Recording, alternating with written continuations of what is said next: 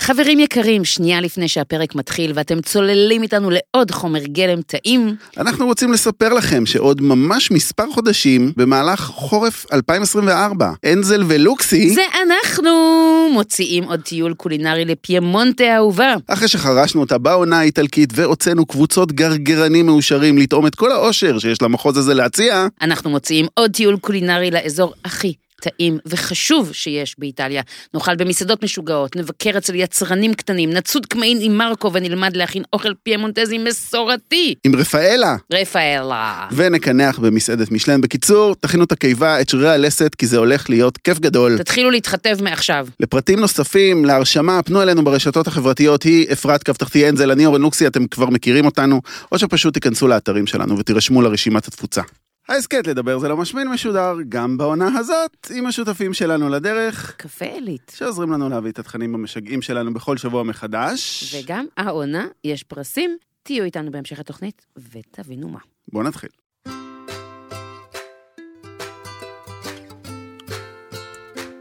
הלו, הלו, הלו. או שלום לך, אורן לוקסי. הו, שלום גם לך. או שלום לך, בננה צהובה שלי. האמת שאתה יותר אפרוח מבננה, אבל ללא ספק היום זה הפרק הכי צהוב שעשינו עד היום. אני לא יודע אם המאזינים הבינו, אבל הכותרת של הפרק הקודם על יוגורט כן. היה מפרסומת על יוגורט, וגם השם של הפרק הזה הוא בננה, פיצצת אנרגיה צהובה, ויש לה טעם נפלא. את זוכרת את הפרסומת הזאת? ניסיתי להדחיק עד עכשיו. לא, באמת? כן. היא תרדוף אותך בלילות. אני לא אהבתי את המוזיקה שבה, את המלודיה. זה היה מאוד אייטיז. כן, פצצת אנרגיה צהובה זה ברור, זה, היא לגמרי פצצת אנרגיה צהובה, היא גם מאוד צהובה בדרך כלל, אבל uh, את הפרסומת הזאת עצמה הדחקתי. עכשיו, זה כל כך עתיק שאפילו לדעתי ביוטיוב אין את זה. יש. כן? כן. טוב, בסדר. טוב, אה, אנחנו היום בפרק על בננה, מה שגרם, אתם יודעים, בדרך כלל כשאנחנו עושים פרק, זה אומר שלפחות 50% מאיתנו רוטטים.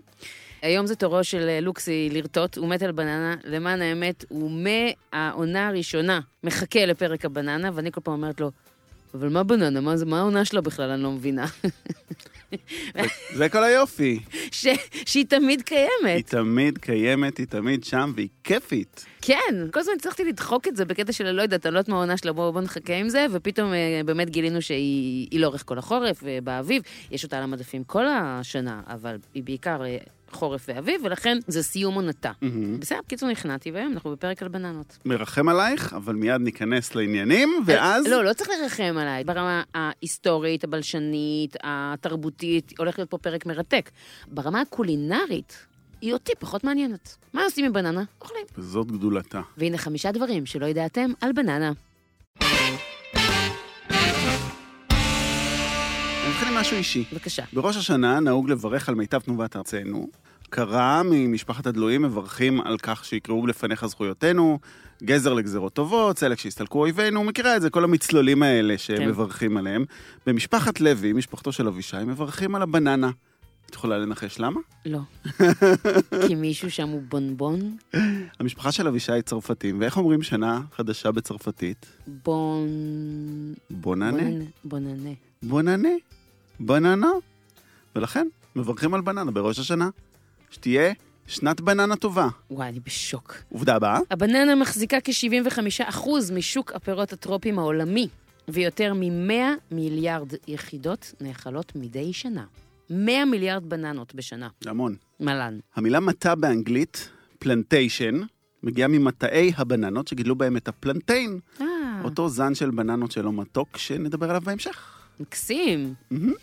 המשפט הפולני המפורסם, בגילי אני כבר לא קונה בננות ירוקות. זה? נשמע יותר טוב ביידיש? הוא אה, במקור בכלל אה, באנגלית. זה משפט שמיוחס אה, לג'ורג' בארנס, הוא שחקן אה, וקומיקאי יהודי-אמריקאי, הוא אגב נחשב לאחד הסטנדאפיסטים הגדולים ביותר בתולדות ה Comedy Central. והוא אה, אמר את המשפט הזה ראשון. בגילי אני כבר לא קונה בננות ירוקות. צודק, הוא היה old as sand, כמו שחברתי לולו אומרת. כן. עובדה אחרונה, לא, היום יהיה שש, אני חייבת. אוקיי, אני אתן לך. קרינה. כן. כמו כל החפצים על כדור הארץ שמכילים אשלגן, הבננות פולטות קרינה רדיואקטיבית. מה? כן, מאחד האיזוטופים של האשלגן שבה. המונח מנת קרינת בננה, או מקב, כן. ראשי תיבות, באנגלית זה בננה אקוויבלנט דוז, זה כלי שמשתמשים בו לדגום את ההסתברות לחשיפה לקרינה בטבע. מנת קרינה אחת, מקב אחד, זה אחוז אחד מהקרינה שאדם ממוצע נחשף לה ביום. רמת קרינה שמותרת מתחנות כוח גרעיניות היא 2.5 מיליון מקב. לשמחתנו, כן. הקרינה של הבננה היא לא קרינה מצטברת, והמטאבוליזם שלנו יודע להפריש אותה החוצה. אבל כן, בננה היא רדיואקטיבית. וואו. אוקיי. מה העובדה השישית להיום? נכון שתמיד כדי uh, לקלף בננה אז אוחזים בה בידית וקולפים? יש לה ידית כזאת?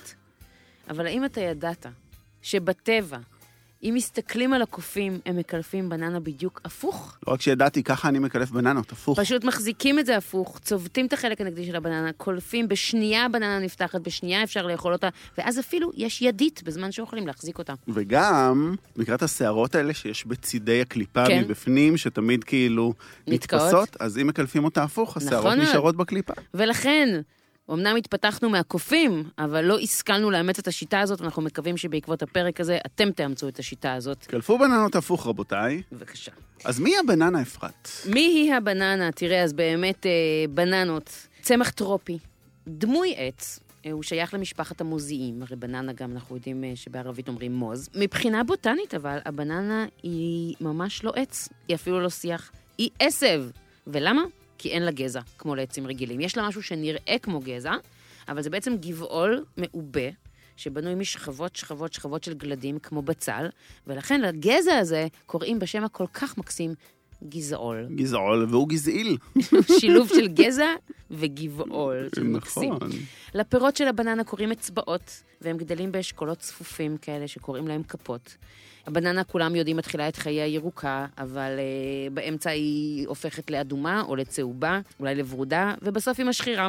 מה המשקל שלה? יש מלא אופציות. זה יכול להתחיל מכמה עש- עשרות גרמים ל-300 גרם לפרי אחד, והצורה שלה היא לרוב כפופה, אבל לא בהכרח. יש בננות ישרות, שזה בננות מאוד מאוד טעימות, שנגיע אליהן את כשנדבר יודעת על למה היא זנים. כפופה?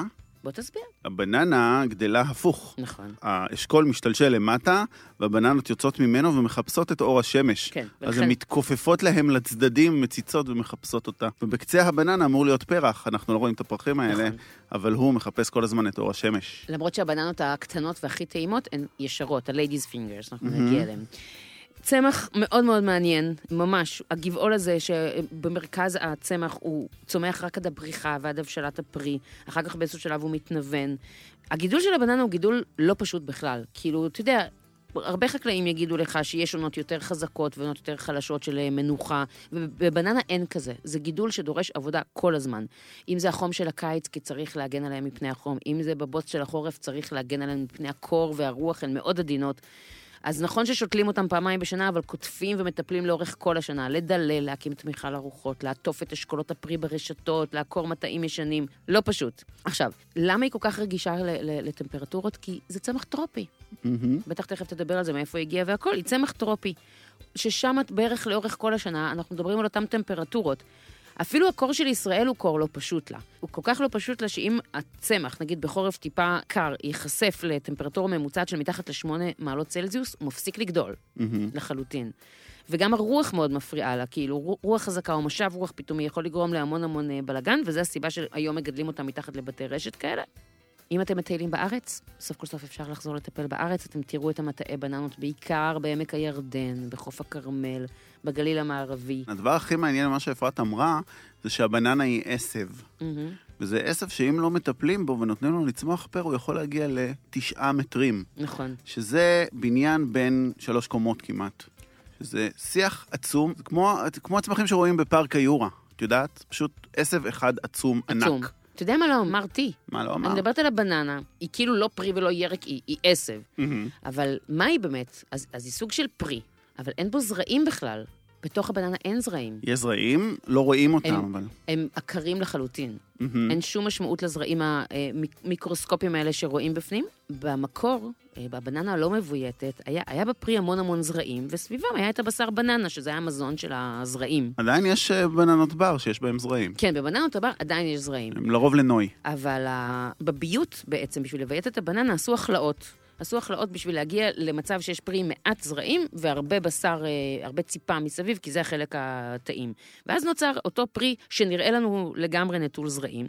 עכשיו, גם אם רואים קצת זרעים, זה עקר לחלוטין. היא לא יכולה בעצם להתרבות אה, בעצמה, בגלל שבעצם בהכלאות שעשו כדי להגיע לבננה מבויתת, יש לה שלושה סטים של כרומוזומים. מהמם. אז בכזה מצב לא יכולה להיות חלוקה שווה של הכרומוזומים בין הצאצאים, ולכן היא עקרה. מה זה אומר? שכל פעם צריך בעצם לגדל אותה מחדש באמצעות הנצרים האלה שיוצאים אה, מהאדמה. וזה לא פשוט למגדלים, אנחנו נדבר בהמשך עם אה, מגדל ונבין את העניין הזה. אני ראיתי זרעים של בננה, הם ממש בגודל של חרצני אפרסק, זה ממש הגודל של זרעים של בננה שכן קיימים, ויש כן אנשים בבר. ש... שקיימים בבר וגם קיימים במשתלות. אפשר לקנות זרעי בננה לכל הבננות הננסיות שמגדלים בבית כן. לפעמים. אבל מה שאפרת אמרה על הנצרים, זה, זה הדבר היפה בבננה. כן. מה זה אומר בעצם, נצרים?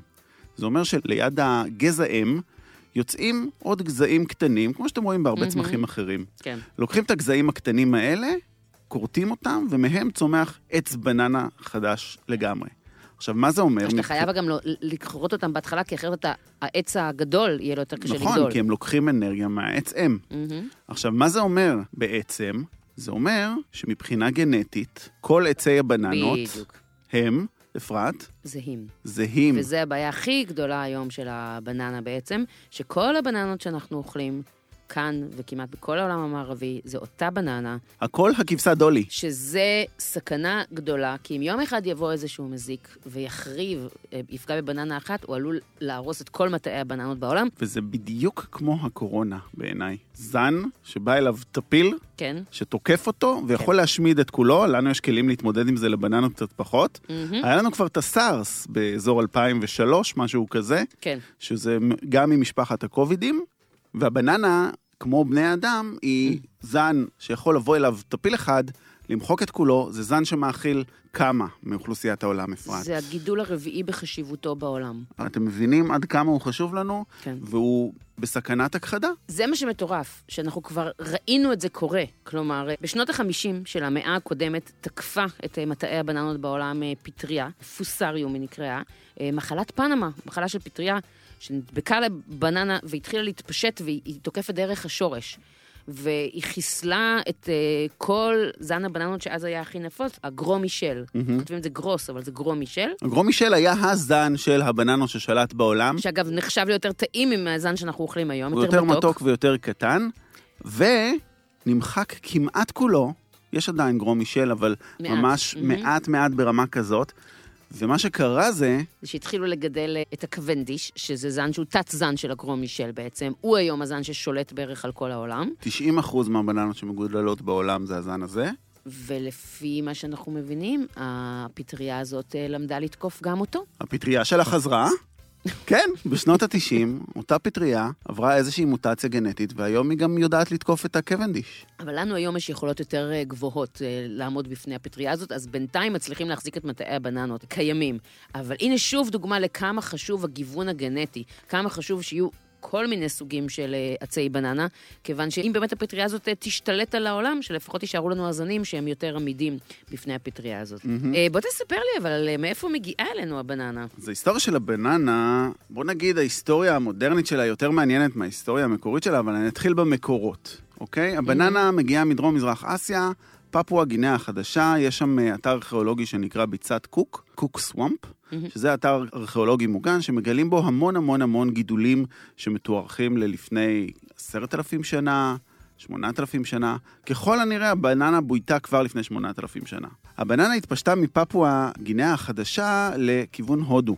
מהמם. ובשנת 327 לספירה, אלכסנדר הגדול כבר פוגש אותה ומביא אותה ליוון. אבל היא לא מתפשטת עם היוונים, היא מתפשטת דווקא עם הערבים.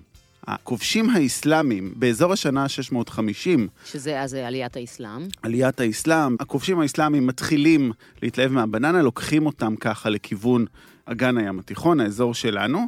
יש עדויות כבר במאה השמינית מישראל, שדיינים מתדיינים איך צריך לברך על הבננה, פרי האדמה או פרי העץ. במאה השמינית. במאה השמינית, אני רוצה להוסיף לזה אבל משהו. גיליתי שבכנסייה ביישוב העתיק קורסי, קורסי נמצאת אה, ממזרח הכנרת, מצאו פסיפס שיש בו ציור של פירות שנראה כמו בננות, וזו כנסייה מהמאה החמישית לספירה, מהמם, שזה עוד לפני. כן. עכשיו, אם נגיד הפסיפס הזה, היו מוצאים אותו באזור ירושלים, לא יכול להיות, זה כנראה טעות אה, בזיהוי, זה כנראה לא בננה. אבל עצם העובדה שזה מופיע ממש ליד הכנרת, שאנחנו יודעים שזה אזור גידול טבעי וטוב, אז אולי זה ב... אולי אה, הבננות הקדימו ממה שאנחנו יודעים. זה סברה, זה לא משהו מודע ומוצק כמו הנתון של המאה השמינית לספירה. אבל בהחלט יכול להיות. אה, יש כל מיני תיאורים של עולי רגל מוסלמים ועולי רגל נוצרים לארץ הקודש שמתארים את המטעים בבקעת הירדן, מספרים כמה הפרי פה הוא טעים ומתוק. Mm-hmm. בימי הביניים יש כמה ספרי בישול שנותנים מתכונים של תבשילי בננות עם בקר, או תבשילי בננות עם עוף. ורק במאה ה-16 קולונליסטים פורטוגזים מביאים את הבננות לצפון אמריקה. ב-1600 יש איזשהו ניסוי לגדל בננות בפלורידה, אבל הן לא שורדות את הקרה כי הן כל כך רגישות כמו שאפרת אמרה. ובתקופה הוויקטוריאנית הן נפוצות באירופה, אבל מאוד מאוד מאוד בקטנה. אנחנו מדברים על אזור 1880, 1920, כל התקופה הזאת. הבננה היא לא פופולרית, Mm-hmm. אבל היא מספיק מעניינת כדי שז'ול ורן יכתוב עליה בספרו 80 יום מסביב לעולם, בתיאורים מפורטים. וזו ההיסטוריה העתיקה של הבננה. אוקיי, ואז אנחנו מגיעים לעת החדשה. אז העת החדשה היא מאוד מעניינת, כי היא התחילה תקופה שנקראת מלחמות הבננות. עכשיו אני צריך לתת קצת רקע. לאמריקה הלטינית וארצות הברית יש היסטוריה מאוד ארוכה, מאוד מסובכת של יחסי שנאה בין שכנים כזאת, שמתחילה עוד מכריסטופר קולומבוס והכובשים הספרדים, והעצמאות האמריקאית, ומה שקורה זה שההיווסדות של האומות המאוחדות האלה Mm. קורית בערך בתקופה של כיבושים קולוניאליסטיים של הרבה ממדינות אירופה. האנגלים כובשים שטחים, ההולנדים כובשים שטחים, הצרפתים כובשים שטחים, לאמריקאים אין לאן ללכת. הם תקועים להם ביבשת רחוקה מאוד.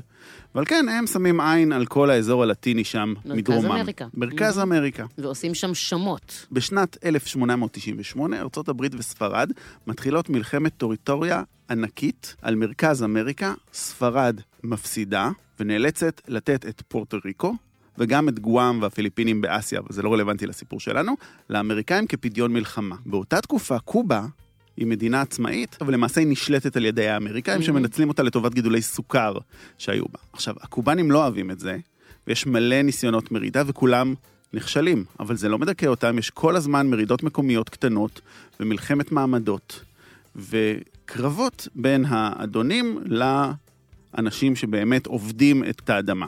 ובאותה תקופה מתחילות חברות מסחריות להתערב בניהול המדינות המקומיות. זה מטורף. הקטע הזה הוא מטורף. חברה מסחרית אמריקאית שיש לה אינטרס חזק מאוד, שנקראת חברת הפירות האמריקאית, מהמם. לימים היא נקראה United Fruit והיום היא נקראת צ'יקיטה, כן. פונה לממשל האמריקאי ומבקשת עזרה לדכא את ההתקוממויות. והממשלה אומרת, hmm, מעניין, תירוץ טוב. בערך כמו סיפור הנפט בעיראק. יש שם איזה סיפור של איזה שתיים, שלוש חברות גדולות, שביניהן, הגדולה זה ה-UFC הזאת, ה-United Fruits הזאת, הן שולטות בזה, באחוזים ניכרים ממטה הבננות, אז הם בעצם משפיעים על כל הכלכלה המקומית. הנשיא אז היה רוזוולד, הוא חשב שזו דרך טובה להפיץ את כל האידיאלים האמריקאים, ומה שקורה זה שב-1916 ארצות הברית כובשת את הדומיניקנים, את הונדורס ועוד מדינות, וכל זה בגלל שאותה חברת פירות מבקשת עזרה לנהל את האזור. חברת הפירות ממנה שליטים מקומיים, שמנצלים את האזרחים בקטיף. כל זה מטעמים אינטרסים אה, כלכליים. לגמרי. הם מעסיקים, החברות מעסיקות שכירי חרב מקומיים ששומרים על השקט. הגידולים האלה, האזורים העצומים האלה, הם ממש אקס-טריטוריות בתוך המדינות. הם לא משלמים מיסים, הם לא מקבלים התערבות חיצונית, זה מאפיה, מאוד מזכיר את כל סיפור הסמים. והסקובר. נכון, וככה ההתערבות של חברה מסחרית בממשלות של מדינות זרות מטעמים ואינטרסים כלכליים, מביא את המצאת הביטוי, רפובליקת בננות. יש לי צמרמורת. אתה יודע מי טבע את הביטוי אה, רפובליקת בננות? או הנרי, באיזה ספר? כרובים ומלכים. זה ספר שלא תורגם לעברית, ברובו.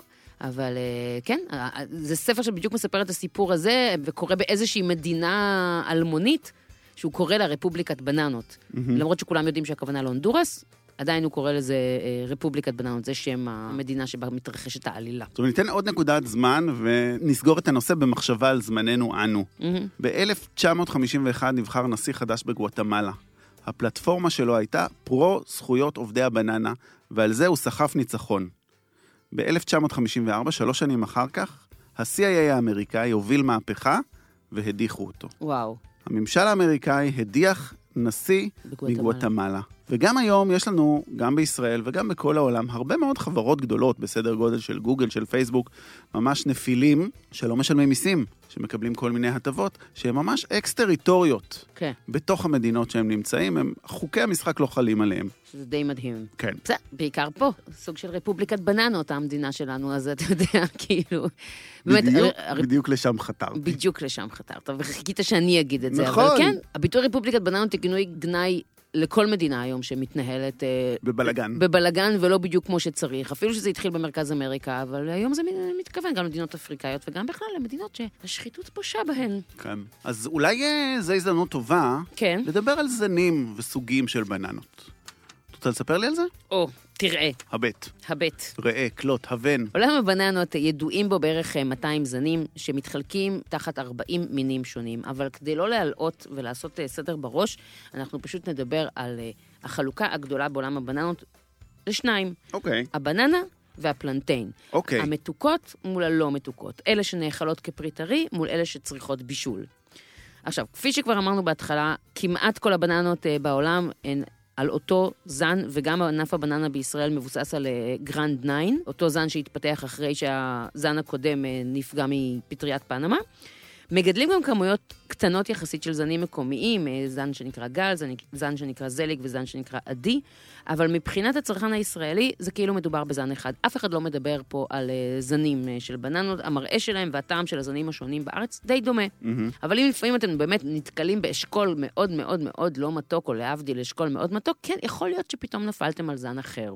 אז זה הגרנד 9. עכשיו, תדע לך שיש מרכז בינלאומי בבלגיה, שקיים בו אוסף גנטי של למעלה מאלף זנים של בננה, זנים מתורבתים. אני מת על המרכזים האלה. מטורף. זה גוף בינלאומי בתמיכת האו"ם, שהם אה, עושים את הפעילות המחקרית בתחום ענף הבננות בגלל החרדה הזאת שיקרה משהו לבננות והם אה, ייכחדו.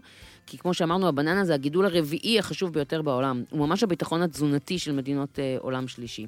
אז אני כן רוצה אבל לציין כמה זנים אה, שכיף לדעת עליהם, שהם לא ה... שהם לא הגרנד 9. יש את ה-Ladies Fingers, מהמם. שזה הבננות הצהובות, הישרות הקטנות, אנחנו מכירים אותן מתאילנד. כן. הן הכי טעימות. הקונצנזוס שזה הבננה הכי טעימה שיש בעולם, הן מאוד מאוד עסיסיות, הן מאוד מרעננות, למרות שהן מתוקות, יש בהן איזשהו vibe חמצמץ ברקע.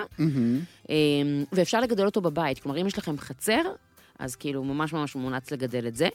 יש אמ, זן של בננה שהוא בעיקר ליופי, כאילו, והוא נורא נורא נורא נדיר, וגיליתי שגם אותו אפשר לשתול בחצר אם אה, מישהו רוצה, כי הוא יפהפה. זה נקרא בננת אלף האצבעות. מהמם. זה אשכולות מאוד מאוד ארוכים, עם כמעט אלף בננות עליהם, אבל הם לא כאלה טעימות. אוקיי. שתדע. וכן כדאי לדבר גם זה שבאמת יש בננות אה, בצבעים אחרים, נגיד הבננות האדומות, שזה זן אחר. אה, העצים שלהם הרבה פעמים אה, נמוכים ומאוד מאוד יפים. הגבעול, ה- הגזע שלהם, הגזעול שלהם הוא גם אדמדם, האשכולות בצבע בורדו, הטעם שלהם מאוד מאוד אה, עשיר, ושוב, אם במקרה יש לכם חצר ואתם שוקלים מה לשתול, אז זה נורא מגניב לגדל בננה אדומה, כי זה באמת, באמת גם לא משהו שתראו בכל בשום מקום, כן. אבל עכשיו בוא נדבר שנייה על הפלנטיין, כי כאמור אין לנו כמעט הבחנה בין אה, זני בננות אה, כשאנחנו הולכים אה, לקנות בננה. למעשה, כשאנחנו אומרים בננה, אנחנו מתכוונים גם לפלנטיין, וכשאנחנו אומרים שזה הגידול הרביעי. כשאנחנו אומרים שזה הגידול הרביעי בגודלו בעולם, אנחנו מתכוונים ממש, לפלנטיין. מדינות אפריקה מסתמכות על פלנטיין ברמה של... כן. מערב אפריקה אוכלים 300 קילוגרם בננה לנפש לשנה. זה כמעט קילו ביום. זה מטורף. כן. ואיך זה? כי הפלנטיין זה באמת בננה אה, לבישול או לאפייה. אי אפשר לאכול אותה טריה כמו שהיא, היא בננה מאוד מאוד גדולה. הפלנטיין, שאני, אני- קשה לי לקרוא לו פלנטיין, כי אני פגשתי אותו פעם ראשונה במרכז אמריקה, פלטנו. ככה גם הם קוראים לזה שם. זה... אגב, המפגש הראשון שלי עם פלטנו היה מחריד. למה? היינו על, בבגאז' כזה, ישבנו, לקחנו איזה טרמפ אה, באיזה טנדר, מהמם. היינו שלושה חבר'ה, מהמם. ופתאום ראינו בננה ענקית, ענקית, ענקית אצלו בזה, ואמרנו לו, אפשר לקחת, וכל מה שעבר לנו בראש זה שאנחנו ניקח אותה ונאכל את הבננה ביחד. ולקחנו את הבננה, ניסינו לחתוך אותה, לא הצלחנו, היינו צריכים סכין, פתחנו, ומה רבה אכזבתנו, כשניסינו לנעוץ שינינו בבננה הענקית, והבנו שלא, לא.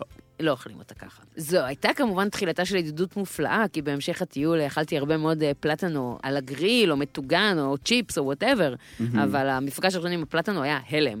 וואו, בננה לא מתוקה. מהמם. היא לא מתוקה, היא הרבה יותר קשה. וכל זה בגלל שבעצם יש בה מלא עמילן, גם בבננה רגילה יש עמילן, אבל בבננה רגילה העמילן הופך מתישהו לסוכר, מהמם. ופה לא. מהמם. אז היא קשה, והיא לא נועדה לאכילה אה, כשהיא טריה. אגב, כשהיא בשלה, הפלטנו זה קטע מגניב ממש. כשהיא בשלה ומתוקה, הקליפה שלה שחורה. מהמם. כלומר, בניגוד לבננה הרגילה שהיא. כבר אה, רקובה, היא ממש נראית רקובה. המוצא של זאתי, אגב, אתה אמרת שהמוצא של הבננה הוא בפפואה, מהמם. המוצא של זאתי בהודו. וזהו, ובוא נדבר אולי עם מישהו שמגדל גם וגם בננות וגם פלטנות. אז זהו, שאת הפלנטיין הזה בארץ אנחנו בקושי רואים. זאת אומרת, אנחנו מהמם. לא רואים בסופרים, אנחנו לא רואים אצל הירקנים. המקומות היחידים שכן אפשר למצוא אותם הם השווקים. בשוק הכרמל יש דוכן שמוכר פלנטיין, ואפשר לזהות אותו כי יש מלא תאילנדים חמודים סביבו שקונים להם אשכולות של בננות עצומות. אה, אבל כן, מאוד מסקרן אותי מי מגדל אותם ולאיזה מטרה. כן. מי. קונה את זה? מי אוכל את זה? אז בוא נתקשר לגדעון. הלו, הלו, הלו! שלום. או שלום לך. עם מי אנו על. הקו? אנחנו עם מכופף הבננות? מכופף הבננות, גדעון בילינסקי, מחברת עלי הביתה ועלי עלי, מה העניינים? אה, אחלה. תגיד לי, מתי- אחלה. מתי התחלת לגדל בננות? אתה השתגעת לגמרי? אה, קודם כל, אני לא מגדל בננות, אנחנו עקומים תמיד, אנחנו מגדלים בננות אה, מיוחדות. אנחנו משאירים את הבננות הרגילות ל- לכל היתר. את מה שקשה אנחנו עושים. את מה שקשה. אוקיי, מה זה עוד פעם דרישת שוק? פנה אליך איזה שף ואמר, אני רוצה את הבננה הזאת והזאת, אז החלטת... היה לנו דווקא שף של שגריר ברזיל. שאמר, אני רוצה איזה זן מסוים של, של בננות, אבל אני לא צריך את הבננות. שאלתי אותו, למה אתה מתכוון? אני רוצה את הפרחים של הבננות. אמרתי, אתה, מבין מה אתה מבקש? הוא אומר לי כן. ואז שלחנו את זה אליו, נ- נגיע לסוף, וזה לא בננות רגילות היו. ואז הוא חבר מאוד טוב של השף של שגריר יפן, והוא אומר לי, תקשיב, קריסטל סקאי. אמרתי, אוקיי, זה שם תואר? לא הבנתי. מה זה? קריסטל סקאי. עד עכשיו לא הבנתי, אבל זה היה טוב. שאלתי רק, תגיד לי אם זה היה טוב או לא טוב, קריסטל סקאי זה טוב. קריסטל סקאי זה טוב. מקרה, אוקיי. אה, הקטע המטורף היה שהפרח של הבננה הוא בעצם אשכול משוגע של מאות רבות רבות רבות של בננות עתידיות. נכון. הוא בעצם גדע את העתיד של, של אותו שיח. של רוצח. אותו, של אותו עציץ. והכל בשביל פרח? אה, מסתבר שיש, אה, שיש בדרום מזרח אסיה שימוש נרחב בפרחי בננות. אתם רואים את זה גם בכרמל אם אתם מסתובבים. מהמם. זה טיל סגול כזה, שרק כן. אם מקלפים את הקליפה, אז יש, רואים מלא מלא מלא מלא כאלה ננו בננות כאלה. די לה- מריר, וזה- אבל ו- ו- מעניין. וזה אני חייב טעים? להגיד- זהו, אני חייב להגיד שאכלתי פרח בננה, והדבר הזה די טפל. זאת אומרת, אין לו טעם. הוא- הוא גם קצת כמו אפרסמון, הוא בוסרי כזה. כן, הוא צריך לעשות איתו משהו. לא יודע מה ההנאה הגדולה מהדבר הזה. אולי זה בא... הוא מבושל אבל? מבשלים את הדבר הזה אחר כך? לא, אני אכלתי אותו חי. אולי זה בדיוק אוקיי. מה שזה, אולי זה בא להראות איזושהי עליונות, איזשהו הון ו... של בן אדם. כאילו, יש לי כל כך הרבה כסף, שאני אוכל את הפרח של הבננה, ולא צריך עכשיו, לא, אני כאילו... חושב שאני ואת מטומטמים פשוט. אנחנו נתנו להם את הפרח בתחילת הגידול, והפרח הזה גם מופיע אחרי שהוא סיים להוליד הרבה בננות בריאות, טעימות וזולות, הוא נשאר עם אלה שלא לא התפתחו, ואת זה התאילנדים כותבים. אנחנו הקדמנו ואמרנו בוא ניתן לו את הפרח לפני, זה טמטום שלנו, זה לא חוכמה שלהם. אה, אוקיי. עכשיו הכל ברור. אוקיי, אז, אז איזה זנים של בננות אתה מגדל? אנחנו מגדלים פלטנוס. בעבר, בעבר גידלנו באמת האמת בננות רגילות, מזן וויליאמס אה, וגרנד ניין, שזה בעיקר מה שמגדלים בארץ החל משנות ה-80.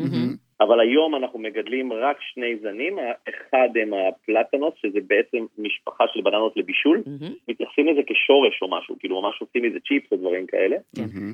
והדבר השני זה זן של בננות קטנות, שהמסעדות אסיאתיות משתמש, משתמשות להם לקינוחים. אמ, פוטנציאל הגודל שלהם הוא מאוד מאוד קטן.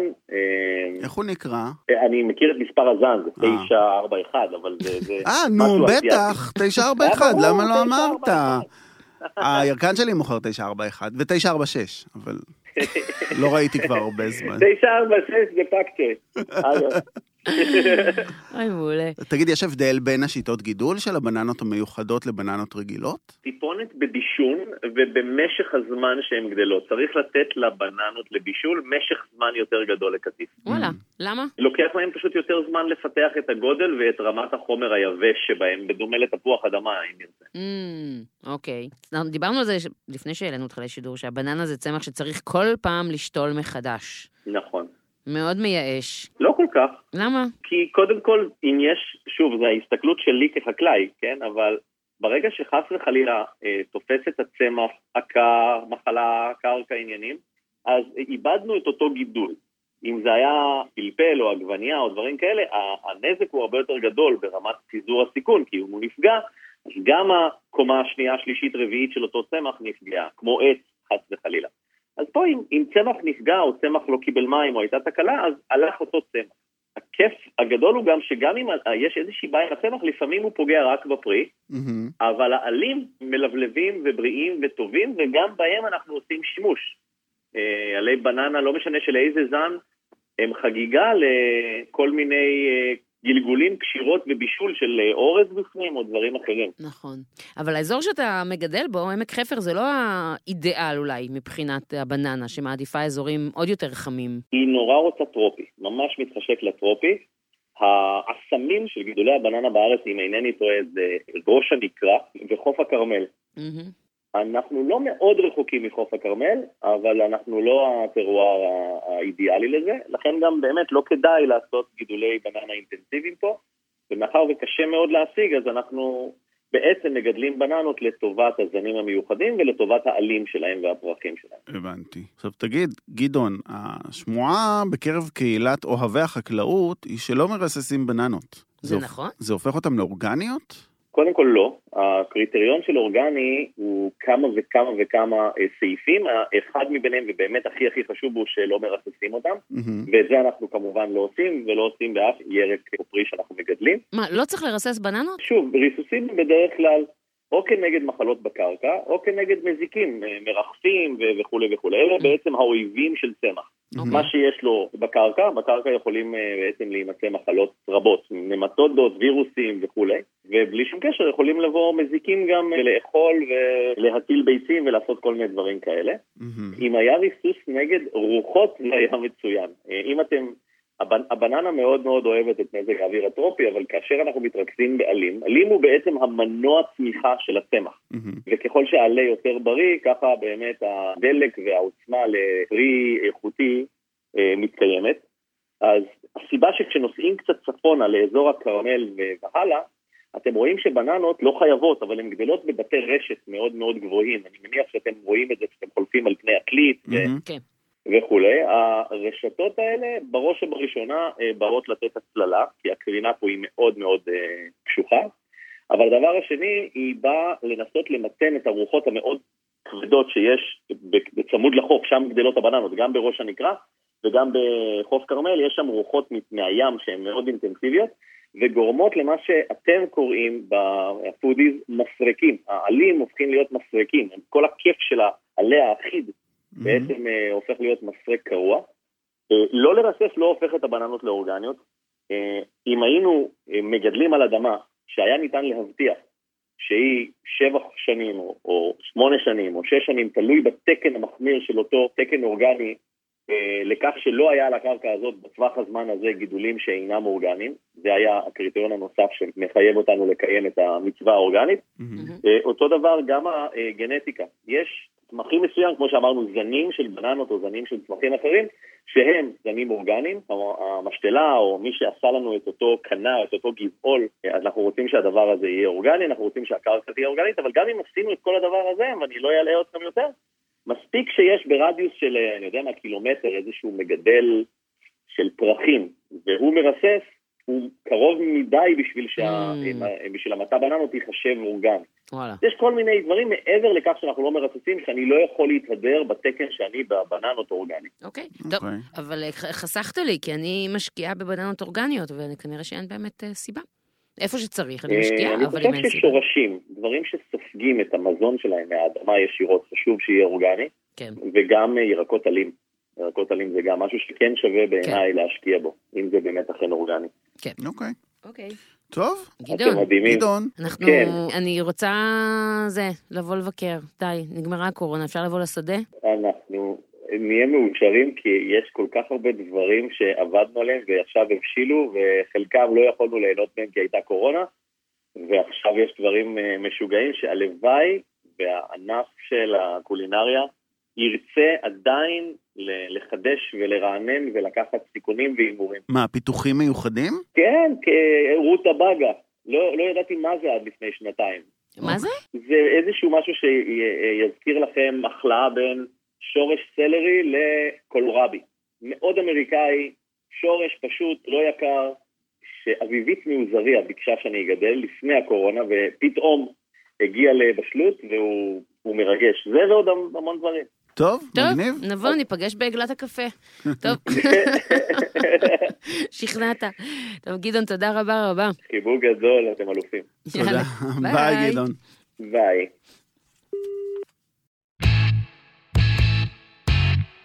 הפסקת קפה? הפסקת קפה. הפינה הפסקת קפה משודרת בשיתוף פעולה עם משותפים שלנו לדרך, קפה עילית. ובעונה הזאת אנחנו נותנים לכם טיפים מהמומחים של קפה עילית. החודש הזה אנחנו מתעסקים בענייני קפה טורקי, ולכן איתנו עם הטיפים ציון כהן, הטכנולוג הראשי של קפה קלוי, קפה עילית. בבקשה. כן, ציון, מה הטיפים שלך להיום? כשאתם שותים קפה טורקי, 97% מכוס הקפה שלכם הם בעצם מים, ולכן אל תתפשרו על איכות המים. חשוב להשתמש במים שעברו סינון דרך פילטר או תמי 4. והטיפ השני? אם תהיתם מה סדר הפעולות הנכון בדרך לקפה הטורקי המושלם, הנה התשובה. הרתיחו מים בקנקן הקפה, עם הרתיחה הורידו את הקנקן מהאש, הוסיפו קפה טחון, ערבבו היטב, והחזירו לאש להרתחה נוספת. נהדר. והטיפ האחרון, כדי שכוס הקפה תהיה טעימה במיוחד, חשוב לשמור על יחס נכון בין כמות הקפה לכמות המים. ולכן, שימו כפית קדושה של קפה טורקי, תוסיפו כ-150 מיליליטר של מים, ואתם בדרך לכוס הקפה המושלמת. תודה לציון על כל הטיפים המרתקים. ואנחנו מספרים לכם שוב שיש לנו החודש הזה איזושהי פעילות מגניבה מאוד איתכם. כל מה שאתם צריכים זה לצלם את עצמכם עם כוס הקפה הטורקי שלכם, ולשלוח, לעלות לאינסטגרם.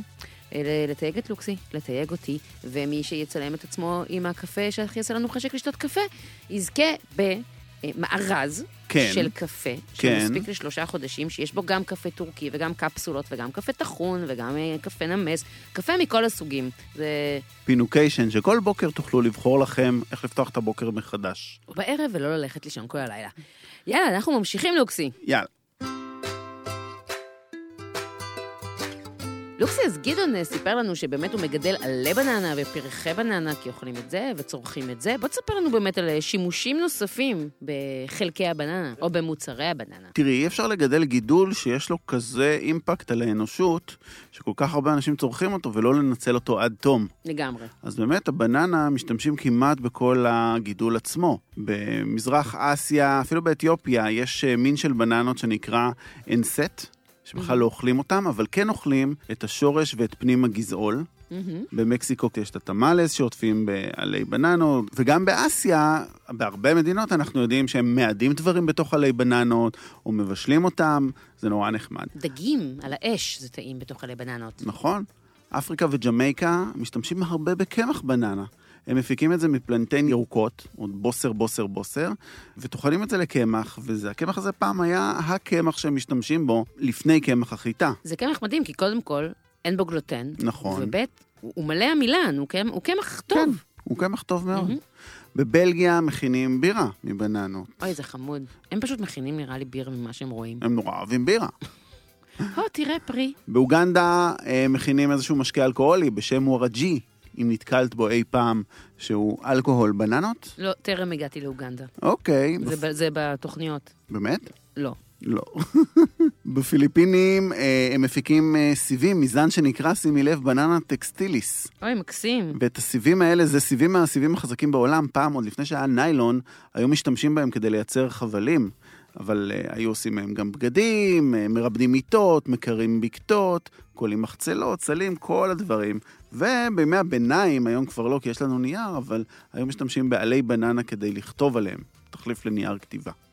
אז באמת משתמשים בהמון חלקים של הבננה.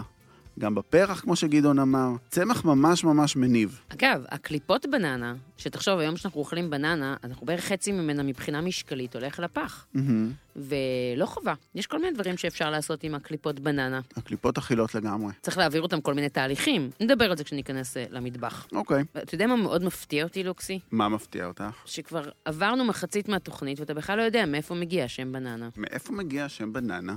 אתה לא שואל, אז אולי, אולי אני לא אספר היום. אוקיי, אז נמשיך לנושא הבא. בסדר, אני, לא, אס- אני אספר להם, אתה אל תקשיב. אני הבטחתי בתוכנית הקודמת שאני נותן לך את כל ההיסטוריה, התוכנית ולא הזאת. כי קיימת. לקחתי לך. אז עכשיו אני מפחד לפצות את הפה בכלל על כל נושא הבלשנות.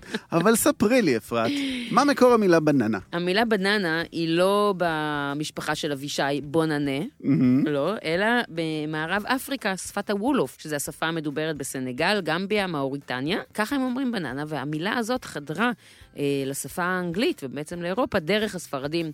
או הפורטוגזים, מהמם. ככה בנדודים. עכשיו, מה, מה מאוד מעניין? השם המדעי של הבננה זה מוזה.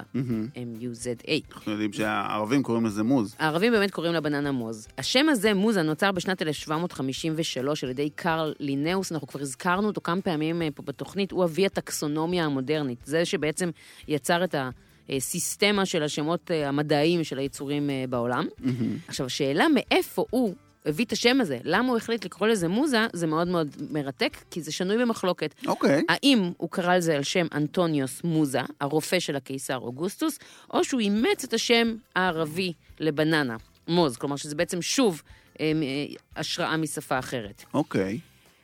אבל השם הביולוגי הישן של הבננה, הלא המוזה אה, אה, הקומינטה, אה, שהיום רוב זני הבננה מגיעים ממנה, היה מוזה ספיינטום, מה זה אומר? בננת החוכמה.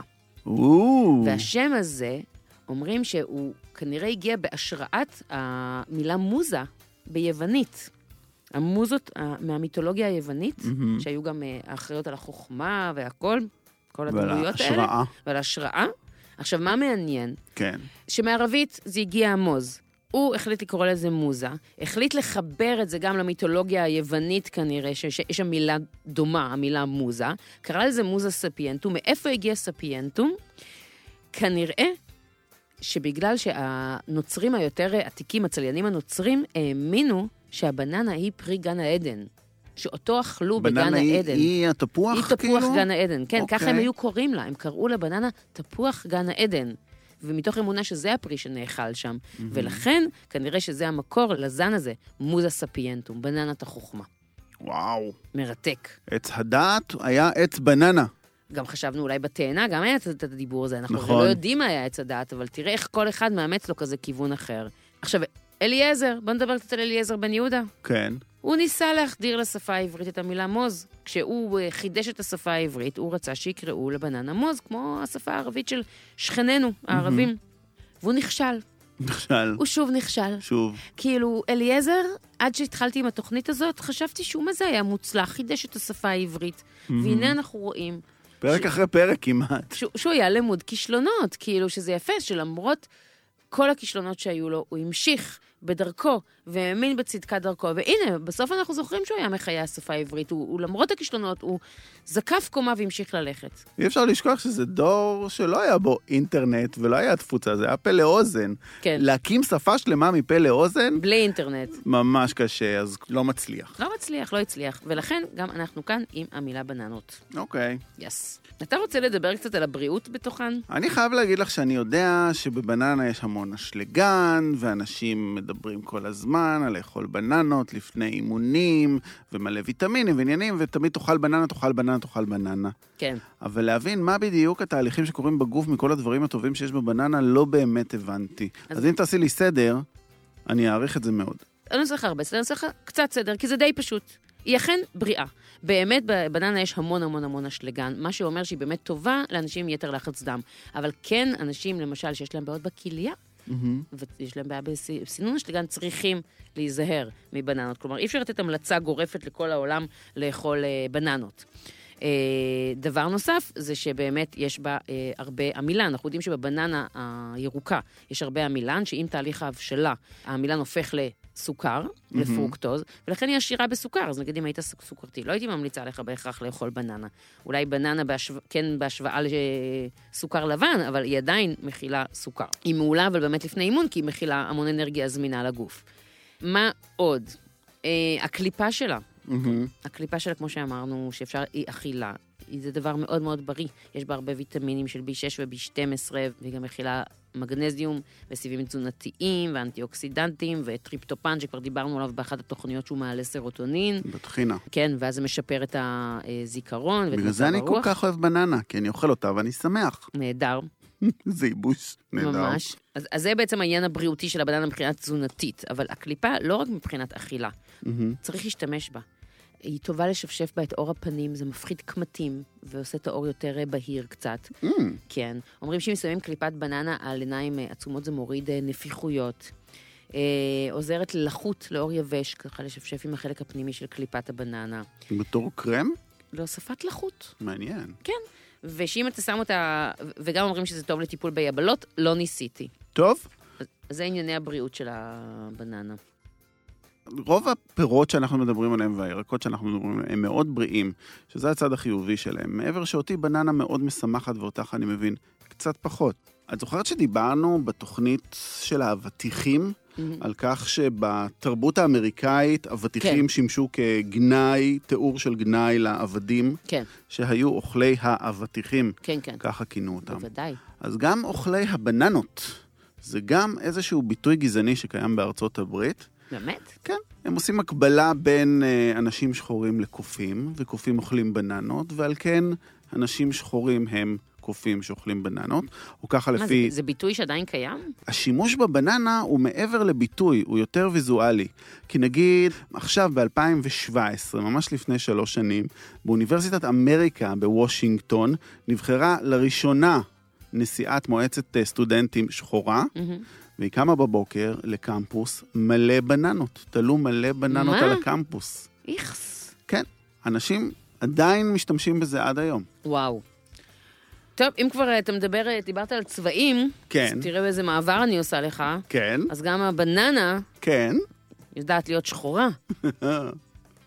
אני לא נעים לי להגיד, אבל כשהיא מתחילה להיות שחורה, זה השלב האהוב עליי. אתה בחברה טובה, עם קריסטינה טוסי. כן? אה, כן, השף קונדיטורית של אה, Milk Bar בארצות הברית. שאוהבת את הדבש? בפרק שלה ב Chef's Table, בעונה של הקונדיטורים, מהמם. יש שם קטע שהיא מדברת, וואי, את צריכה להסתכל על זה שוב כדי לדייק לך, אבל בקטע של הבננות היא מדברת על זה, שהיא מעדיפה להשתמש בבננות השחורות לאפייה. אני בהחלט יכול להבין את זה. כן, הכי רכות, הכי דבשיות. נגיד, אבישי אוכל בננות ירוקות, הוא לא אוהב בננות אפילו צהובות כאילו, הן לא טובות לו מדי, אבל הוא יש לו... הוא אוהב בננות ירוקות, כן, כן. את יודעת מה קורה? אנחנו קונים בננות, ו... ועד שהן מציבות לא נשאר לך. זהו. יש ממש משחקי כוחות בגלל בין אה, האם תישאר לי הבננה או לא. בעצם בגלל זה רצית פרק על בננות, בשביל שאולי כאילו יהיה איזו קריאה נואשת שאנשים יעבירו לך בננות צהובות, כי הוא לא משאיר לך אותן. את יודעת מה קרה שבוע שעבר? מה? הייתי פה למעלה, מעל האולפן יש אה, ירקן חדש. נכון. קניתי בו אשכול בננות, כן.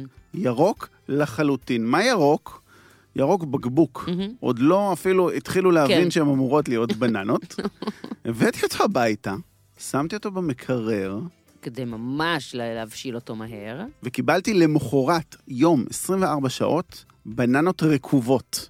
מטורף. ירוקות כן, ורקובות. כן. אז אני אסביר לך מה קרה שם. מה קרה שם, אפרת? אז מה בעצם הופך את הבננה מירוקה לצהובה לשחורה? תחשוב, יש מעט מאוד פירות שככה משנים את הצבע שלהם אה, מהרגע שקנינו אותם ועד הרגע שהם הולכים לפח. אז נתחיל מהירוק. הירוק זה נראה לי די ברור, אתה יודע, אה, לכל צמח יש תהליך של פוטוסינתזה, קולט את אנרגיה השמש, הופך אותה ב- לאנרגיה כימית בעצם, לסוכר. עכשיו, המולקולות האלה, הירוקות האלה כמובן נמצאות בקליפת הבננה בשפע בהתחלה, ולכן היא כל כך אה, ירוקה. ואז קורים שלושה דברים, נכון? היא גם הופכת לצהובה, היא גם נהיית יותר מתוקה וגם נהיית יותר רכה. מה קורה שם בעצם? אז ככה. למרות שבבננה, כבר כשאנחנו קונים אותה, יש בה הרבה סוכר, היא לא מרגישה מתוקה, כי הסוכר הזה מצטבר בה כעמילן, שזה שרשרת סוכר הרבה יותר גדולה.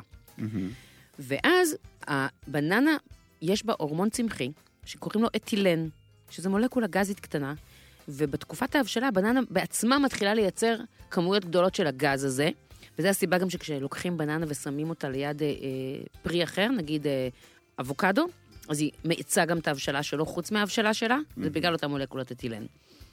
עכשיו, האתילן הזה, בבננה יש קולטנים מיוחדים בתוך הפרי, שהם, ברגע שהם מרגישים את האתילן, אז הם מפסיקים לייצר עמילן, ומתחילים לעבור לפירוק שלו לסוכר. כלומר, אותו עמילן שיש, פשוט מתחיל להתפרק לסוכר. אבל בנוסף האתילן הזה עושה עוד משהו, זה מרתק. הוא מפעיל את אה, חלבון פקטינז, שאחראי על פירוק הפקטין שיש בבננות, שאנחנו מכירים את הפקטין מפירות אחרים, זה זה שבעצם אה, מקריש את הסוכר בריבות. אז בעצם אתילן גורם לפירוק מולקולות הפקטין, ובגלל זה גם, הפרי מתרכך וגם הקליפה מתרככת. ובמקביל, אתילן גורם לדבר שלישי, לפירוק הכלורופיל. כלומר, גם הצבע הירוק של הבננה לאט לאט יורד, ופיגמנטים האחרים של הקליפה פתאום באים לידי ביטוי. כלומר, היו שם פיגמנטים צהובים, פשוט לא ראו אותם מרוב שהיא הייתה ירוקה. אוקיי. אז כשהכלורופיל מתחיל להתפרק, מתחילים לראות בעצם את הצהוב. מתחילים לראות את הצהוב. שכל הזמן היה שם. פתאום רואים את הצהוב שכל הזמן היה שם. היא נהיית אה, יותר רכה ובשלה בגלל הפקטינז, והיא נהיית יותר מתוקה בגלל הפירוק המילן לסוכר. וזה השלב שצריך לאכול אותה. למה? כי אם לא נאכל אותה עכשיו, אותו אתילן, שהוא עד עכשיו היה ידיד, ידיד אמת, שהפך לנו את הבננות הירוקות של אבישי לבננות הצהובות של לוקסי, מתחיל להיות אויב. כי בעצם הקליפה של הבננה כבר יותר חלשה ויותר רכה. היא הרבה יותר חשופה לפגיעות, והיא חשופה לחמצן כמובן, והחמצן הזה בעצם גורם לה לעבור לשלב החום והשחור שבחייה. כי כשהיא נחשפת לחמצן, היא מתחילה לייצר מלנין. בדיוק אותו פיגמנט שגורם לנו להשתזף בשמש, גם היא, כשהיא נחשפת לחמצן, היא מתחילה לייצר את המלנין. אה, וזה הסיבה שבשר הבננה משנה את הצבע שלו לחום, לדבש, והקליפה שלה נהיית שחורה. תחשבי, בני האדם היו כמו הבננה, עוברים כמה שלבי צבע במהלך חייהם, לא הייתה גזענות. נכון. זה היה כזה חמוד אם המלנין הזה היה מתנהג ככה גם עלינו. לגמרי. עכשיו, זה מביא אותנו באמת, באמת להבנה איך שומרים על הבננות. אתה אמרת, שמת את הבננה הירוקה במקרר, תאכלה לי, ניתן לך שחורה. נכון. יפה. אז כי באמת אסור. כמו שצמח הבננה רגיש לקור, גם הבננה עצמה רגישה לקור. הקור פשוט פוצע את הקליפה של הפרי ומאיץ את ההשחרה שלה. היא לא מספיקה אפילו להבשיל והיא כבר נהיית אה, שחורה. זה לא שכאילו מאיתה קמה באמצע הלילה, הייתה בשלה. כן, היא נרכבה מיד. היא נרכבה, כמו החבר שלה, אבוקדו, כאילו, קשה, קשה, קשה, קשה, רקוב, כן. כזה. את ההקבלה הזאת אני מבין. עכשיו, אז אם באמת רוצים כאילו להאריך את חיי הבננות, אז צריך לשמור על ריכוז נמוך של אתילן. זו הסיבה שאומרים פשוט לא לשים אותה בשקית ניילון. כי אז האתילן אין לו לאן להתפשט וזה מאיץ את ההבשלה שלה. אה, צריך לשים אותה בשקית נייר. ואז שקית מצד- נושמת, בדיוק, השקית נושמת, האתילן לא מצטבר, ומצד שני היא לא חשופה לפגיעות, מה שמאיץ לה את תהליך ההבשלה. אגב, רואים בהרבה מקומות שעוטפים את הגזע של הבננה בפלסטיק, מהמם. את הגדם. זה בדיוק מאותה סיבה שאמרת עכשיו, כי הגדם הוא כבר פצוע, והאתילן יכול לחדור דרכו לבננה, אז פשוט אוטמים את זה כדי שכמה שפחות אתילן יבוא מבחוץ דרך הגדם. לא בארץ, וואלה. רק את הגדם. כן, רואים את זה בחו"ל. רואים את זה בחו"ל. את יודעת שבקוריאה, אגב, מה? הם מוכרים בננות באריזות של 6, וכל אחת מהבננות היא ברמת בשלות אחרת, מירוק ועד צהוב. אבל הן מחוברות כל השש? לא, לא, שש בננות יענו שלך נפרדות. להיום, למחר ולמחרתיים. ככה, שישה ימים ככה יש לך צריך. בננה, כל יום בננה טריה בול. כן, למה אני תמיד, אתה יודע, צריכה לריב עם הירקן. באה תולשת מאשכול אחד, שתיים ירוקות, שתיים צהובות ושתיים חומות, כי בא לי לאפות. מהמם. זה לא סביר. לא. הוא כולו, הוא כועס עליי. אני לא... אני קצת מאוכזבת ממנו שהוא לא מאפשר לי את הלונה פארק הזה. חבל.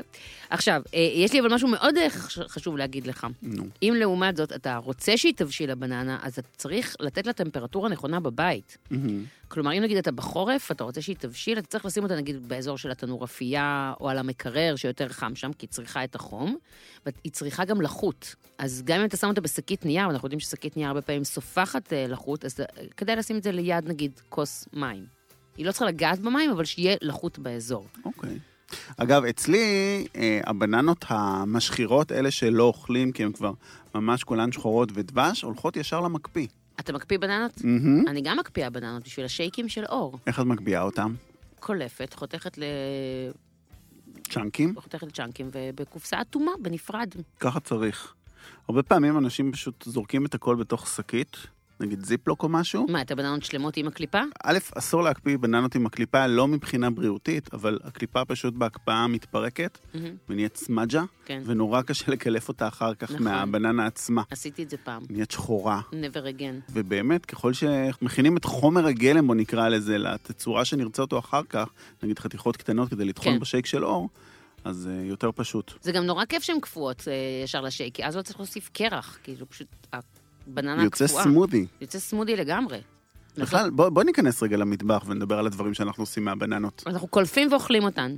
את קולפת ואוכלת, זהו? את לא מבשלת עם בננות? אני ראיתי באינסטגרם שלך, כן. ואתם מוזמנים להיכנס לאינסטגרם שלה ולחפש, אתם תראו שתמצאו את זה. מה? עשית לנורי כן? בננות מוקפצות כזה בסוכר וזה. זה קלאסיקה שלי. נו, תראה, כן. ככה. זה הדבר שעמרי הכי אוהב בעולם בערך. זה ובצדק. ב- בננות עם טופי חם. זה הדבר הכי קל גם בעולם. פשוט אני עושה טופי, שיש לזה שתי אופציות. או שאני ממיסה סוכר והופכת אותו לקרמל, ואז פותחת אותו עם קצת שמנת מתוקה. ואז כאילו בתוך זה אני פשוט מערבבת אה, בננות. הרבה פעמים אני פשוט מקפיצה אותם במחבת נפרדת עם קצת חמאה וטיפה טיפה סוכר בעצמן, ואז מכניסה אותם לתוך הקרמל, ואוכלים את זה עם גלידה או עם קצפת. המהדרין לא יעבדו כל כך קשה ויכינו קרמל, אלא פשוט יפתחו אריזות של ורטרס אוריג'ינל וימיסו אותם בתוך סיר קטן. זה במקרה שאין לכם חמאה אה, וסוכר ושמנת, וגם אה, אין לכם כוח להתעסק עם הכנת קרמל, כי אתם חוששים לשרוף סיר. יש את השיטה שלי לעשות קרמל במיקרו בשתי דקות. העליתי על זה סרטון, אז חפשו אני, אותו. אז אני אחפש את זה. אז זהו, ואז כאילו בננות בטופי חם. חוץ מזה, אני שמה אותו בסלט פירות. מהמם. הזיכרון ילדות הכי חזק שלי זה המאבק על... אה, חתיכות הבננה? חתיכות הבננה בתוך הסלט פירות, זה החלק הכי טעים בסלט פירות. כאילו שאתה שם תפוז ותפוח ואגס וכאלה, בננה פתאום. אצלי בסלטי פירות יש רק פירות טרופיים. אבל אני מדברת איתך על סלט פירות של האייטיז, שאמא שלי הייתה מכינה לי כשהיינו קטנים, לא היה פירות טרופים בארץ. לא אוכל כזה. אמא שלך לא הייתה מכינה לך סלט פירות? לא, אמא שלי פולניה, הייתה עושה קומפוט. אוי. סלט פירות מבושלים. אמא שלי מכינה, חותכת לנו, בחורף, כשאין כזה מגוון של אה, פירות. אין ענבים ומישמישים ושזיפים וזה, זה היה תפוח ואגס ובננה בתוך אה, מיץ תפוזים. כן, זה הכי ילדות. פחות מתחבר. וזהו, וחוץ מזה, כל מה שאני עוד בערך עושה מבננה זה עוגה בחושה. Mm. המתכון הקלאסי של רות הטויזר, מ- המתכון הקלאסי, קלאסי, קלאסי של לחם ארז, שזה פשוט בחושה עם בננות שוקולד, ואז אני היחידה שאוכלת את זה, מהמם. וזהו, זה כל מה שאני עושה. אני דווקא עושה מלא דברים עם בננה, אני מאוד אוהב בננה. אני גם אוהבת, אבל אין, מי יאכל? אני. מה זה מיוחד? אני עושה מלא קרמבל בננות. נגיד אבישי אוהב תפוחים, אני אוהב בננות, אז כשאני עושה. קערית קרמבל, אז אני עושה חצי-חצי. מהמם. ברור שבננות בקרמל עדיפות על תפוחים בקרמל, אבל את יודעת, לא כולם מסכימים איתי. תמיד במסעדות שלי היה או בננה לוטי, או בננה רוטי, מהמם.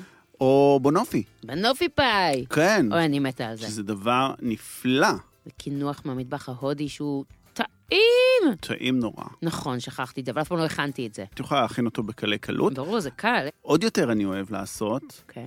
זה לבשל את הקליפות בננה בחלב, מהמם. להרתיח אותם, ואז לחלב יש טעם של בננה, ואז נכון. עושים מזה שוקו. אוי, נהדר. זה שוקו בננה נהדר. איך אהבתי ארטיק שוקו בננה. כשהייתי ילד. זה טעמי ילדות, שוקו בננה. כבר לא רואים את זה. אינו מכיל פרי. אינו מכיל פרי וגם אינו מכיל שוקולד. חשבת על זה שבעצם גם הריח של הבננית שמזהה אם יש התקפת אב"ח, מהמם. כאילו ש- שאם המסכת אב"ח שלך אטומה, זה ריח של בננה סינתטי מגעיל כזה? לא יודעת למה נזכרתי בזה פתאום.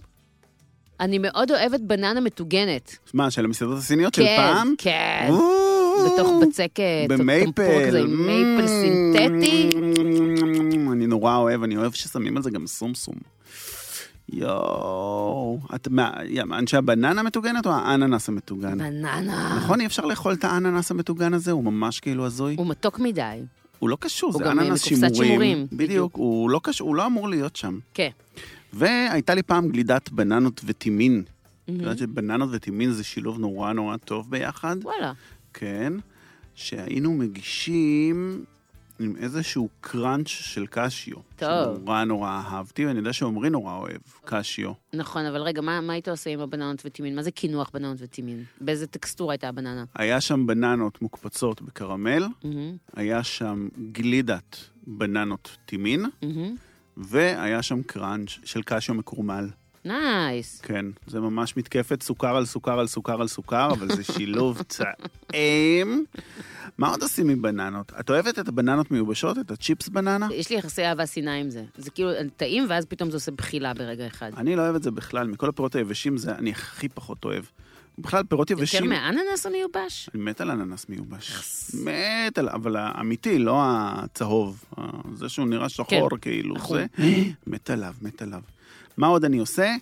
יש, אה, יש את המתכון של גל מפתיתים, שדיברת איתי עליו. אה, אוי, נכון.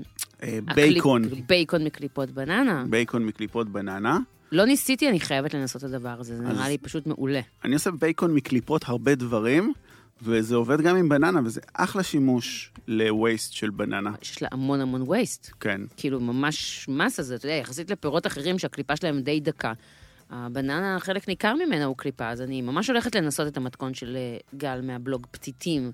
ובסוף, וכן, מה עושים בננה? פותחים, אוכלים, לא, אז דוחפים לקינוחים, ולכן בואו נדבר עם כהנת הקינוחים, כהנת המתוקים, נטלי לוין, הידועה בשמה עוגיונת. עוגיונת. בוא נתקשר אליה. הלו. הלו, הלו, הלו. שלום. היי. מה קורה? מכופף את הבננות. ככה אף פעם לא קראו לי. מה שלומך? מה העניינים? הכל טוב. איך החזל"ש? זה לא בדיוק חזל"ש, זה כמו חג אחרי שבת. ככה זה מרגיש. כן, יש בזה משהו. נשאר אותו דבר. ביום ראשון זה נראה לי באמת החזל"ש האמיתי, כי גם באמת היום יפתחו סוף סוף מסעדות, אז כאילו, נכון. יאללה. וגם ייגמר כל מתקפת עוגות הגבינה וואו, ממש. בכל מקום. הגיע הזמן- לשים לזה סוף. כן, זה גם כל שנה מתחיל קצת יותר מוקדם, אז זה נהיה איזה מין אה, שלושה שבועות של שיכרון אה, גבינתיים. יותר אה, חודש וחצי, חודשיים נראה לי. וואלה? אבל אה, כן, אני, אני מרגישה שאני כבר כאילו אוכלת עוגות גבינה מינואר, אבל אה, זה באמת לא חוכמה. וואו. ומה יחסייך לבננה? אני מתה על בננות, זה אחד הפירות האהובים עליי. Mm, ממש ממש ממש, יחד עם אה, תפוחים. ידענו למי להתקשר. לגמרי. גם בפרק התפוחים וגם בפרק הבננות. בדיוק. כן, האמת שהצצנו לך באתר ואמרנו, מה זה הכמות עוגות בננה שיש פה? יש לך מלא, מלא מתכונים לעוגות בננה. שזה אגב, מה, מה שמצחיק זה שאני הבן אדם היחיד בבית שאוכל בננות. נמרוד לא אוכל? שבכל פעם ש... לא, נמרוד לא אוכל בננות, אז זאת אומרת שבכל פעם שאני מכינה משהו עם בננות, אני לוקחת מזה איזה ביס, ואז משלחת את זה איתו לעבודה, או מחלקת את זה עם חברים. בטח מתים עליו בעבודה שכל פעם הוא מגיע עם איזה עוגה. מתים עליו בעבודה, לגמרי. וואו. תקשיבי, את יודעת מה, אני חייבת לשאול אותך, אם, אם אנחנו כבר מדברות, אתה לא מאמין, אני לא סיפרתי לך, לוקסי, על הדבר הזה. יום אחד עשיתי עוגת בננה, כמו טרטטן כזה של בננות. כן. הפכתי את העוגה, לא לפני שקראתי לאור, אה, אור הבן שלי, בז ליכולת האפייה שלי, אוקיי? הוא כל הזמן אומר לי. תתרכזי במה ממש, שאת הוא- הוא יודעת. כל הזמן אומר לי, אם את... אני כל פעם כזה פותחת עוגה, ואז הוא אומר לי, תתרכזי בבישול, כן? כאילו... אני עושה... רק כי עדיין לא באת לאפות איתי, just saying. זה, זה נכון. לא, אבל אתה יודע, אני באמת, אני, אין לי סבלנות כל כך לאפייה, אז אני לא עושה, יש לי את העוגות הבחושות שלי, את הבסקית, את כל מה אבל זה שקל. הכי אני... טעים, בדיוק, אבל זה גם הכי טעים. כל מה שקל זה גם הכי טעים בסוף. אז יום אחד השקעתי. עכשיו, טארט תתן תפוחים אני עושה אגדה, אבל יום אחד השקעתי טארט בננות, קראתי לו להיפוך, פתחתי וזה, בום, יר- ירוק. הכל ירוק. ירוק? ירוק. ירוק? ירוק. איך זה יכול להיות? איך זה לא. ירוק? אולי משהו בריאקציה מה היה בדיוק בקרמל? מה יש במתכון? סוכר. סוכר. זוכרת? בננות רגע, יש. לי, יש לי מחשבה שהיא ממש מופרכת עכשיו, כי גם אה, לא נראה לי שזה קרה לך באמת. אבל, מה הסיכוי שהשתמשת בפלנטיין במקום בננה? לא. לא, זה אין הייתה מצב, בננה. נכון? לא, אמרתי שזה הכי farfetch, אבל כאילו, אם כן, אז זה זה, כי זה ירוק. למצוא פלנטיין בטעות? בטעות. אצל הירקן? לא, לא, לא. אני נשבעת לכם שפעם קיבלתי בטעות פלנטיין. באמת? תקשיבו, אז אולי זה היה כן. העניין. קודם כל זה היה בננות לא טובות. אה, תקשיבי, ש- תקשיבי, הן תקשיבי. היו לא טובות, הן אוקיי, היו לא לא טובות. באיזה קטע? ספרי לי. לא, לא, לא, אנחנו דיברנו על פלנטיין, עכשיו שאת מדברת זה עושה לי שכל, הם היו בננות שגם כשהם אה, כאילו הבשילו, הם לא נהיו הן מספיק טובות הן היו ומספיק גם גדולות מתוקות. וגם מגעילות בדיוק, ואז החלטתי. כן, ואז החלטתי שאני עושה, בואנה, פלנטיין, בום. וואו. בום, כהנת. תקשיבי, הם עמדו שם, כהנת שלושתם, הבננות. שלושת הבחורים שלי, סביב העוגה, הסתכלו עליהם במבט של, לא, ואת חייבת תיקון, את חייבת להכין את זה עכשיו באמת עם בננות אמיתיות, לא הפלנטיין המוזר הזה שבכלל אמורים להכין איתו דברים מלוכים. הם לא הסכימו לטעום את זה. באמת, מה, זרקת את זה? בגדול הכנת אה, טרטטן בטטה. שזה דווקא נשמע לי טעים. האמת שכן, למרות קצת פחמימה עם פחמימה, לא שבננה. אין לי בעיה עם זה. אה, נטלי, נראה לי. שהבנו מה אנחנו הולכות להכין ביחד. נכין איזה קינוח זהו, ממש בננות. נשמע לי ככה. רגע, יש לך מתכון באתר של טרטטן בננות? יש לי שניים, יש לי אה. אחד עם בצק פריך מלוח, כן. ויש אחד עם אה, קלאסי יותר, עם אה, בצק קלים ושוקולד גם. אמ, טוב. אנחנו נמצא מה להכין ביחד. אוקיי. לא, בסדר, אפשר, זה לא קשור, זה כאילו אפשר לעשות 100 וריאציות לטרטטן בננות. למה לא? תעשו משהו פשוט, תעשו לחם בננה, זה- נגיד. טרטטן זה דבר נורא קל להכנה בעיניי. כן? בגלל זה הלכתי על זה גם, אמרתי, כן, מה כבר- מה יכול להתפקשש?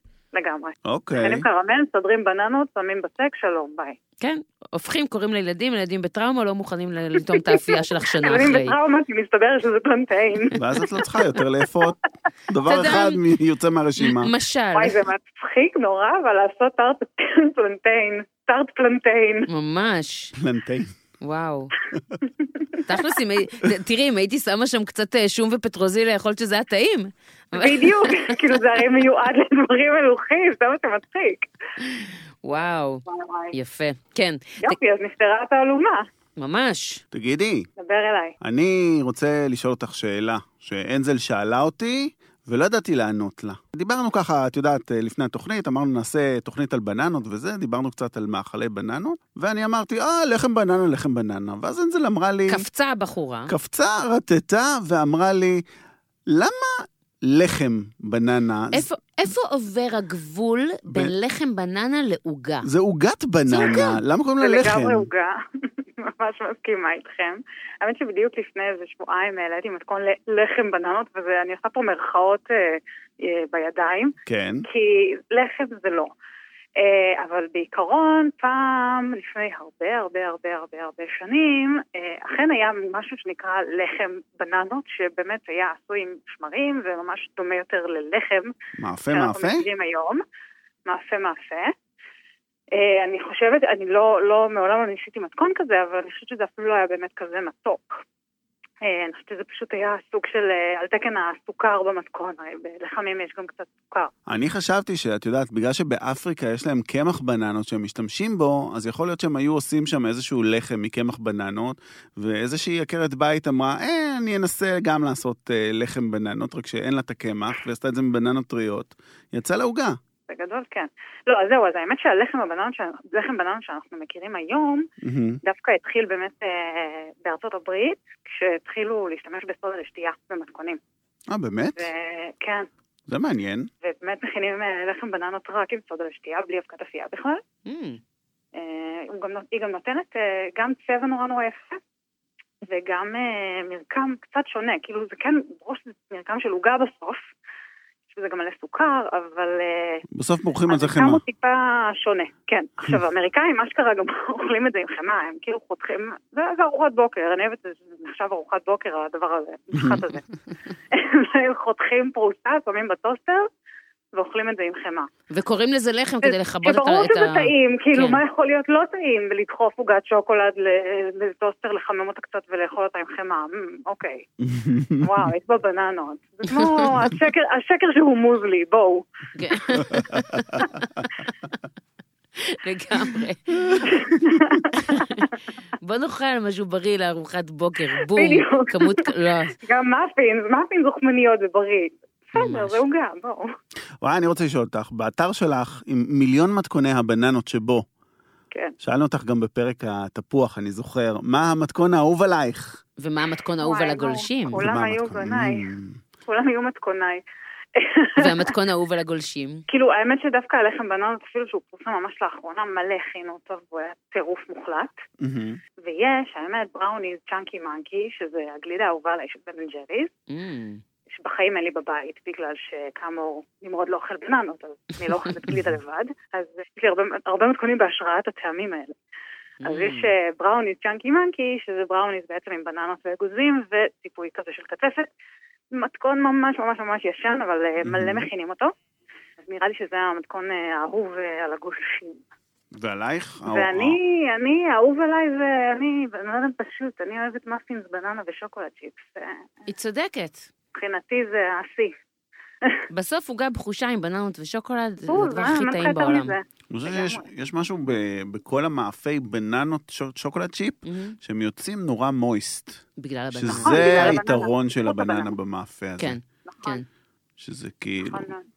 כאילו לאכול אה, מאפין מיובש כן. כזה, עם נקודות של גם נורא שוקולד, קל להכין לא. מתכונים טבעוניים עם בננה, כי היא הרבה פעמים מחליפה ביצים. Mm, נכון. ואז אה, בעוגה פחושה, הרבה פעמים אפשר להשתמש בבננה מרוסקת במקום ביצים, ו- וכיוצא בזה. ואפשר להכין גלידת בבננות מהממת. אתם בטוח מכירים את הטריק. לא, אני לא מכירה די, את נו, אין הטריק. מצב. אני לא אוהבת גלידה. מקפיאים עקח בננות ממש בשלות, כן, שאף אחד לא רוצה לאכול, סבבה? כן, קורה. תמיד מגיעים הרי למצב הזה, בדיוק. ברור. אז את אה, לוקחת אותן, דוחפת אותן למקפיא, אחרי שכמובן קילפת, ואז את פשוט טוחנת את זה בבלנדר. כן. בגדול זהו. גדול זה, אבל לא, מה- מה- היופי הוא שכשאת טוחנת את זה מלא בבלנדר, זה מתערבב עם אוויר. כן. אז נהיה לך ממש כזה, את זה, אם את מקפיאה. זה נשאר ממש במרקם כאילו גלידתי. נראה לי אבל שהיא היא מדברת על SOS, אני חייבת גלידה עכשיו. אני צריכה נכון, גלידת בננות לווריד, כשזה יוצא מהבלנדר. ואין לה Chunky Monkey בבית, אז כאילו היא מקפיאה כן. בננות. כן, עם קצת סירופ שוקולד מלמעלה. טוב, מעולה. יפה, שכנעת אותי ללכת לאכול בננה. ללכת אה, ליישן בננות. לגמרי. נטלי לוין, תודה רבה רבה. תודה לכם, היה לי כיף. ביי. ביי. ביי